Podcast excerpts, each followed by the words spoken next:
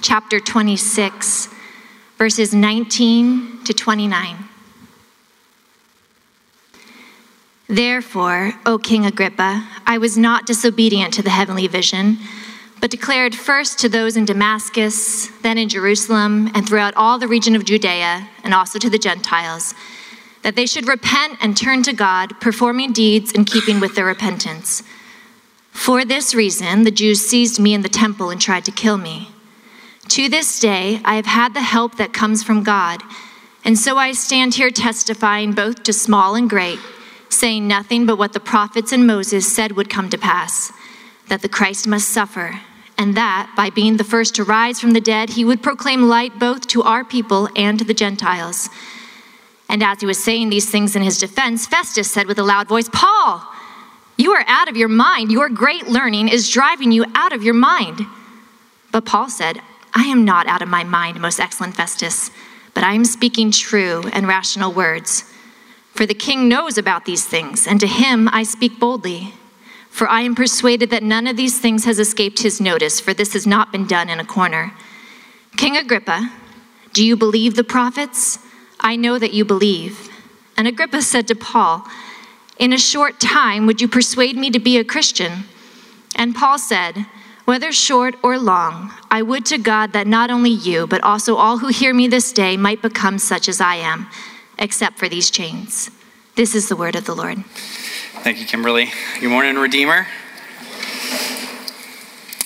If I haven't had the chance to meet you, my name is Marshall Griffin. I'm on staff here at Redeemer, and uh, it's really my joy to get to open up the text with you this morning as we take just a one week break from walking through the prison epistles of the Apostle Paul. Just last week, Eric finished up for us uh, our series through the book of Ephesians, and next week he'll be kicking off uh, the next letter, which is Paul's letter to the Colossians. So, would love for you to join us again next week as we jump into our next series. But this week, we are in Acts chapter 26. Uh, before we really jump into the passage that Kimberly just read for us, uh, show of hands, who else here loves courtroom dramas?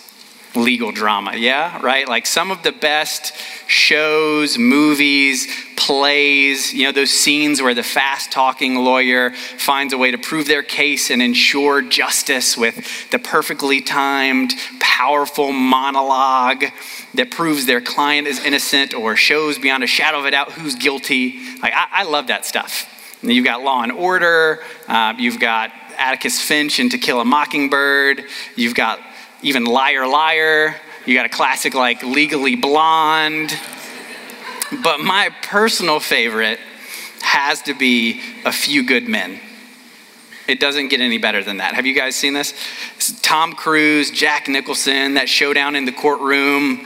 You want answers? I think I'm entitled. You want answers? I want the truth. You can't handle the truth, son. We live in a world that has walls. Eventually, there's some words that I can't say. Um, but man, that gets me fired up every time. And those kind of scenes are exactly what I'm reminded of when I read Acts 26. Here we have the Apostle Paul making his defense. Now, of course, Paul is not in an American courtroom going through our modern legal process, but there are some significant similarities as he stands before the government officials in a public hearing and is asked to lay out his case to give you some context of how we got here, a couple chapters earlier, Paul had been taken into custody uh, by some Roman soldiers because some of his opponents in Jerusalem stirred up a riot against him. So the Roman soldiers who are tasked with keeping the peace, they come in, they arrest Paul, they're trying to figure out what has he done so bad that this mob is turning against him.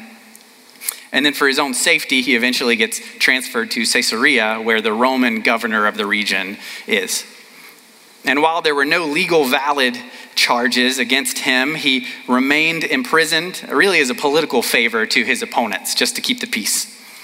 One governor leaves office, another governor named Festus, who we saw in the passage, comes into power. And at this point, Paul decides to exercise his right as a Roman citizen to appeal his case to Caesar. He says, Send me to Rome, I appeal to Caesar. And while Paul is waiting to be transferred to Rome, the governor Festus receives two prestigious guests the other characters that we saw in that passage Agrippa, who is the king of Judea, and his sister Bernice. Now, just to clarify, while Agrippa holds the title of king, remember they're under Roman rule, so he's the king of Judea, but he's really a client king. So he's in the unenviable position of trying to keep his people happy, but also keep their Roman overlords happy. Historically, this will not go well for him. So Agrippa comes into town, and as Festus is hosting him, he says, You know, I have this really interesting case. I have this prisoner here named Paul who's appealed to Caesar, but honestly, I don't have any charges against him. There's no real valid reason that he's been imprisoned, but now he's appealed to Caesar. So to Caesar, I have to send him. But Agrippa, you know, he's one of your people, so maybe you can help me figure out what we should say as we send him off to Caesar. So they put together this big public hearing in come the military leaders, in come the prominent figures in the city, in come Festus and Agrippa and Bernice, and then in comes Paul in chains. Agrippa says to Paul, Okay, speak for yourself. Lay out your case before us. And this is the moment that, that we expect, right? This is, this is the moment from Law and Order. This is the moment from A Few Good Men. This is the verbal eloquence, the mic drop Paul's going to use this moment to justify himself, to get out of this unfair imprisonment. Except that's not really what Paul does, is it? In fact, Paul gives a very different kind of testimony than the one we might be expecting. Now, yes, he, he does make it clear that he's done nothing wrong. He makes it clear that his opponents are bringing false charges against him, but as he speaks, it becomes increasingly clear that his top priority is, is actually not to justify himself and to get himself free, his ultimate aim is to make sure that everyone present, from the guards who brought him in to the king and the governor who hold his life in their hands, his ultimate goal is that each one of these people gets to hear the gospel and have a chance to place their faith in Jesus. That passage that Kimberly just read for us is really one of my favorite exchanges in all of Scripture. Paul finishes his story and he says, King Agrippa, do you believe the prophets? I know that you believe. And Agrippa is taken aback. He says, Wait a minute, you're supposed to be trying to show me how you're innocent, and you're trying to persuade me to become a Christian right now? And Paul says, Yes. I want everyone here to become a Christian, just like I've become, except for these chains. Church, what I love so much about this passage is, is not just that it's such a compelling narrative, but also because as we read this here and now today, I think it holds some really relevant truths for us as we seek to faithfully follow Jesus in 2020. And yes, I know some of you can already tell where I'm going. I see you starting to squirm a little bit. We are going to talk about that big E word that everyone feels uncomfortable about evangelism. Paul's example here is so relevant to us as we seek to carry out the mission that Jesus has given us to share the gospel and make disciples. Now, before we jump in specifically to break this text down, I do want to speak to that discomfort that some of us feel when the topic of evangelism comes up. I want to name it and address it, right? Because I know some of you are like, ah, oh, man, a sermon on sharing the gospel. Let me just go ahead and get ready to feel guilty for the rest of the day. I know that all kinds of emotions come up around this. Some of you, we start talking about sharing the gospel and you love it. You get fired up. Nothing gets you more excited. Scripture talks about, in talking about spiritual gifts, it talks about the gift of the evangelist. And undoubtedly, some of you have it. It just seems to come naturally to you. And then for others of us here this morning, you're definitely on board in theory. But the idea also kind of fills you with like a low level dread and anxiety, right? You're thinking, well, I just, I just don't really know how to share the gospel. I don't really know that that's my gift. I mean, Marshall, you just said there's a gift of the evangelist. That's not my gift, so why don't I just stay over here where my gifts are? But while scripture does talk about the specific gift for some, it also makes abundantly clear that the call to share the gospel and to make disciples is not just a specific gift for some, it's also a call for all of us who are followers of Jesus. Every follower of Jesus has this calling. And praise God, every follower of Jesus also has the Spirit of God to help us carry this calling out. So be encouraged. Don't hear me this morning as though this is a do more, do better, prove yourself kind of sermon. No, this is a here's who we are. Here is the glorious calling to which we've been called. So let's lean hard on the grace of God and go after it together. So we don't have time to walk through the entire chapter. I would really encourage you this afternoon or later on this week to read all of Acts 26 to get it in full. But this morning I'm going to highlight a couple verses to really show us three truths from this passage that spur us on to make disciples and that help us to overcome the common obstacles that come up along the way. And the first truth is this the first truth that we need to see in this passage is that when it comes to sharing the gospel, sharing the gospel is sharing good news. I'm sure that sounds really simple to many of us. If you've been around the church for a while, you've probably heard that the word gospel literally means good news. But sometimes I think that we get so used to that etymology of the word that we kind of lose touch with what it means in practice. Really, practically, to share the gospel is to share with someone the best news imaginable. And this reality is clear throughout Paul's testimony. He has a message of good news that he wants everyone to hear. Verse 6, he says, I stand here on trial because of my hope. Verses 17 through 18, he talks about how God has commissioned them to open their eyes so that they may turn from darkness to light and receive forgiveness of sins. This is a message of hope. This is a proclamation of light and life. Through the life, death, and resurrection of Christ, when we believe in him, we are forgiven, set free from condemnation, reconciled to God, adopted into his family. Church, we are the messengers of the greatest news in the universe. I mean, think about the best news that you've ever received. What is it? Uh, we're excited to inform you that you've been accepted. You're getting a promotion. The operation was a success. I love you. The Patriots lost last night. Think about the best news that you've ever received and multiply it by infinity. Nothing comes close to this. Think about the best news you've ever been able to tell someone. Have you guys had that experience where it's like you, you've got it and you know that they're just gonna be so excited and you can't wait to tell them and see the way that their face lights up? And yet, so often when we think about sharing the gospel, we approach it not as though we have good news to share, but more like we're going to say, hey, we need to talk, right? That's like the worst thing you can hear, right? Am I the only one that's been on the receiving end of the hey, we need to talk? And look, do, do, I expect everyone you share the gospel with to, to immediately break down into joyful tears and hug you and become a Christian on the spot? No, that, that's not usually how it works. It's never happened to me, at least. Maybe Eric has had some experiences like that. he said no. But the reality that we have to hold on to is that we have a message of hope and life to share.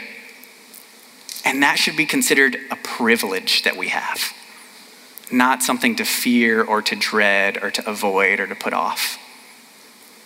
Really, what I believe is at the heart of the matter here is that the biggest obstacle we face to sharing the gospel is this we really don't want to come off as awkward or offensive or weird. We've been trained by our culture that to, be, to believe that being awkward is a fate worse than death. And because the good news of reconciliation and forgiveness in the gospel means that we do have to confront people with their need to be reconciled and their need to be forgiven, they may very well reject it. In sharing the gospel, there is a risk of rejection. But, church, we have got to realize that the potential reward so far outweighs the risk that it's not even worth comparing we have to pray that God would show us how insignificant our fears of rejection are in light of eternity. Back in the college ministry uh, that I used to be a part of, we had a saying to try to combat this. We would say, awkward isn't an excuse because comfort isn't our goal. Awkward is not an excuse because comfort isn't our goal. Our goal is not to keep ourselves comfortable by never taking risks. And our goal certainly is not to allow our friends to remain comfortably going through life separated from God. We want them to have the same hope that we have, and that's worth a conversation, even an awkward one. Of course, the goal is not to be awkward or offensive. Don't walk away saying, all right, let's get weird. That's not what we're going for. Be kind, be humble, seek to be tactful, but be bold. This is good news. Our Savior and His gospel are worth boldness. I'm reminded of um, the story of one of our elders, Mike Bellamy. We were at lunch on Friday, and he was telling me about how he came to Christ. And in his senior year of high school, Mike was looking at colleges to go to, thinking about his next stage in life, and Jesus was the furthest thing from his mind. But he had a friend who faithfully, persistently kept sharing the gospel with him over the course of nine months before he finally believed. Don't you know that some of those conversations had to be awkward? Nine months of sharing the gospel and Mike saying, No, I'm not interested. Don't you know that there were times where Mike was not happy to hear it? When he wished that this guy would just give up. But now, decades later, I won't say how many decades. Decades later, he could not be more thankful that this guy kept going. Thank you for pressing through nine months of my rejection. Thank you for pressing through the awkward conversations so that I could know this hope in Jesus. This guy knew that it was worth it. His life had been changed by the gospel, and he was going to share that gospel until Mike heard it for the good news that it is. The good news is worth the risk, so let's be bold. And rather than trying to protect ourselves, let's make much of Jesus. The second truth that I want us to see this morning, uh, it answers another common obstacle. Let me give you the obstacle first this time. Another obstacle to sharing the gospel is I just don't know what to say. How do I how do I do it? Maybe you're like me and you're a chronic overthinker and you're like, like where do I start? What's the best way to do this? How do I approach this? Is there a book to read? Is there a diagram? Are there methods? And, and yes, there actually are some really helpful books and some tools and some diagrams that you can use in these conversations. But in this passage, Paul shows us another place to begin sharing the gospel, which I found is often the simplest and best place to begin, which is this you begin to share the gospel just by telling your story. The second truth we need to see this morning is that sharing the gospel is sharing our story. Now, don't hear me wrong. I'm not saying that the gospel is about us or that we're the main character. But what I'm saying is that as a Christian, you have a story of what Jesus has done in your life, of how he's pursued you, of how he's saved you, of how you heard and believed and have been transformed. Now, some of you I know hear that and you go, well, you know, I, I don't really have a story. I became a Christian at a young age, I, I was raised in a Christian home. But listen, that's just not true that you don't have a story. You don't need a sordid backstory or a crazy experience of rebellion or even a, a single pivotal conversion point like we see Paul has. You don't need any of those things to have a story of what Christ has done for you of how faithful he's been to you. One of the simplest ways to share the gospel is to share it through your story. Let's, let's look at Paul's example here of how he walks through it. First, he shares what his life was like before Christ. In verse 4, he says, My manner of life from my youth, spent from the beginning among my own nation and in Jerusalem, is known by all the Jews.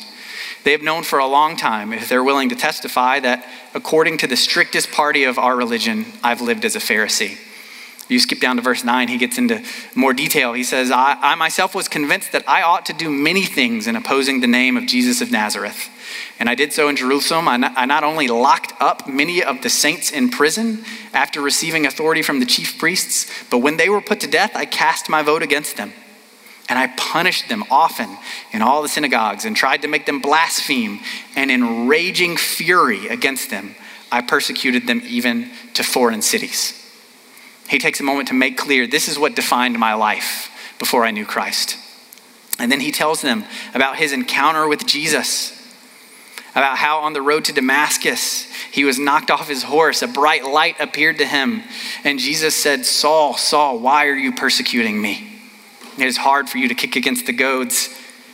And I said, Who are you, Lord? And the Lord said, I'm Jesus who you are persecuting, but rise, stand on your feet, for I have appeared to you for this purpose to appoint you as a servant and witness to the things in which you have seen me and to those in which I will appear to you. Paul made it clear that his life before Christ was defined by strict religious adherence, was defined by rage, and yet he encountered a Savior who did not judge him, but who offered him grace, who lifted him up and appointed him to this calling. And then finally, he makes it clear how he has been transformed, the different man that he is now because of Jesus. The most vicious enemy of the church, now free from his rage, full of hope in Christ, dedicated to proclaiming the gospel. He says in verse 22 To this day, I have had the help that comes from God. And so I stand here testifying both to small and great, saying nothing but what the prophets and Moses said would come to pass that the Christ must suffer, and that by being the first to rise from the dead, he would proclaim light both to our people and to the Gentiles. See, Paul, in this moment, in his chance to proclaim the gospel, he could have issued this dense theological treaty, right? He could have laid out a complex philosophical argument both of which he does really well elsewhere in Scripture. But here, he powerfully shares the gospel simply by sharing his story who he was, how he encountered Jesus, and how that changed everything. I think that you'll find there are some other real strengths to sharing the gospel this way. For one, if in the moment you're like, gosh, what was that? What was that verse? What was that thing that Eric said on Sunday? What is that C.S. Lewis quote? If you can't remember that in the moment, that's okay. Just share your story. What has Christ done for you? It also makes it a much more personal conversation, which can, can sometimes help diffuse any possible tension. Because rather than them feeling like you're trying to force a belief system upon them or that you're judging them, you're just telling them something about yourself. You're placing yourself in the vulnerable position. You're, you're not trying to win, you're just trying to share with them this thing that has made such an impact in your life. This helps communicate to whoever you're talking to that this is not a conversation about how much better or smarter or holier you are than them. But this is about the grace that you've received that's changed everything. We can really simply begin to share the gospel just by sharing our story. And the final obstacle that I want to mention this morning is another one that I'll be the first to admit that I've struggled with. When it comes to sharing the gospel, I just don't want to mess this up. Sharing the gospel feels so weighty, especially the, the better that I know a person, the more invested I am in the relationship, the more that I care. What if I blow it? What if I mess up so badly that I actually end up further away from Jesus than when I started talking? Like I told you guys earlier, I'm an overthinker, right? This is the stuff I have to wrestle with. One time in college, I kind of stumbled my way into sharing the gospel uh, with a guy that we had become really good friends with. It was a guy named Yin. We'd met playing basketball, and we were hanging out one night, and I just was able to get into sharing the gospel with him. But the more that I kept talking, like the more that I was tripping over my words, I felt like I wasn't really making any sense. Nothing was coming out right. But then I just like, I made it worse by like word vomiting, you know, like when your brain is like, why? Why are you still talking? But you just are. And his face kept looking like more confused as I went on.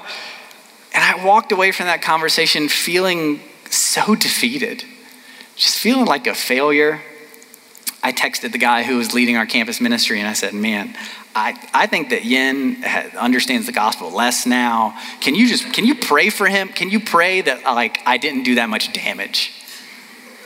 And I'll never forget what he texted me in reply because he rebuked me in just the best way possible. He said, Marshall, Jesus has been redeeming people for 2,000 years. You can't stop him. And don't you dare think that his mission depends on how well you can speak. He has called you to be faithful to share the gospel, but the power to save is all his. And he gets all the glory by using our feeble, broken attempts to accomplish his great mission. That was better than a few good men, if you ask me. All that to say that the final truth that I want us to see this morning when it comes to sharing our hope in Jesus with people is that we play a part, but God has the power. We play a part, but God has the power. Church, when we don't share Jesus because we're worried that our words aren't good enough or that we're not good enough Christians to do that sort of thing or that we're just too inadequate, we've lost sight of this important truth. We were never called to be adequate or eloquent. We were called to be faithful and to rely on the power of God for everything else. Again, this is reflected not only in this passage, but really throughout Paul's entire life and ministry. Where do you get the kind of confidence to speak with boldness the way that he does? Where do you get the power for perseverance in the midst of opposition and imprisonment? It comes from knowing, hey, I got a role to play, and that's to be faithful, and I can trust Jesus with everything else. That's where the boldness comes from in the midst of his trial. Not to say, look, I'm innocent, but to say, look to Jesus. He knows that his part is to simply tell people about Jesus and trust God with the rest. If I can point us back to the book of Ephesians for just a moment, here's your epilogue to our Ephesians series. Look at Ephesians 6 19 through 20. When Paul asks for prayer for himself, what does he ask for? He says, Pray also for me that words may be given to me in opening my mouth boldly to proclaim the mystery of the gospel, for which I am an ambassador in chains, that I may declare it boldly as I ought to speak. Paul knows that wherever he is, even in chains, he's an ambassador for Jesus. He's a messenger of the gospel. He ought to declare it boldly, and so he asks for help to carry out his part to play. And he trusts God with the outcome. Church, we have to see it's just not within your power ultimately to blow it or to seal the deal. But it is your choice whether or not to speak at all. Redeemer, we are the recipients of such great grace and we are the messengers now of such good news. Personally, I'll tell you, I'm taking these verses from Ephesians. As, as we were finishing up that series last week, these verses stuck out to me and they hit me in a way where I just felt like I want to take these verses and pray them over us and pray them over our church as we go into 2020. That God would give us boldness in proclaiming the gospel to our friends and our family and our neighbors that each week in our community groups, we would be praying for specific people that we want to share the gospel with. That this horse trough that we use to baptize people would be overflowing as we celebrate our friends placing their faith in Jesus. And this morning, before we move into a, a time of communion, I, I just want to give you a moment right now to, to think of one person. Who is one person that God has placed in your life that you want to share your hope in Jesus with. I really do want you to think of one person to if you've got pen and paper, write down a name. If you don't have that but you have your phone, pull it out and make a note.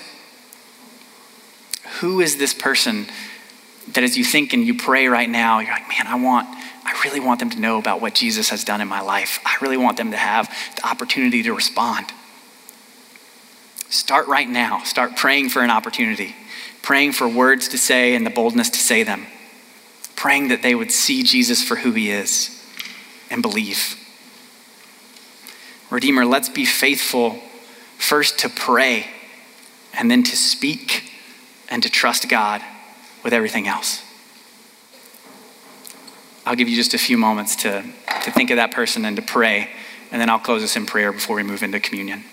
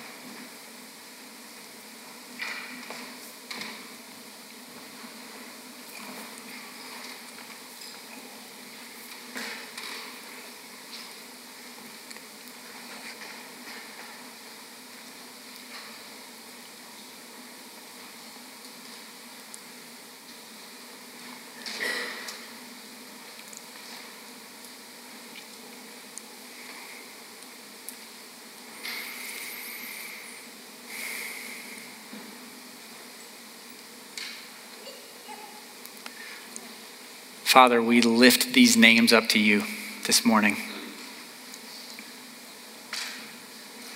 We pray for an opportunity to share the hope that we found in you. Each of us who you've redeemed, we have a story to share. We have good news. Lord, give us opportunities to share the gospel. Give us words to say. Give us boldness to say them. Would you soften the hearts of these people? Would you move in, in their hearts and their minds to prepare them to receive it? That the seed of the gospel would find good soil in their hearts to grow up into faith. And that this would be a season, this would be a year of celebrating an incredible movement of, of salvation and faith and flourishing in Arlington, in Alexandria, in DC. We love you. Give us freedom from, from fear of being awkward. Give us freedom from the fear of feeling like it's within our power to blow it or not. Give us a, a freedom and a joy in you so that sharing the gospel would just be a joyful overflow of worship. Father, give us the words to say and the boldness to say them as we leave this place this morning. It's in your name we pray. Amen.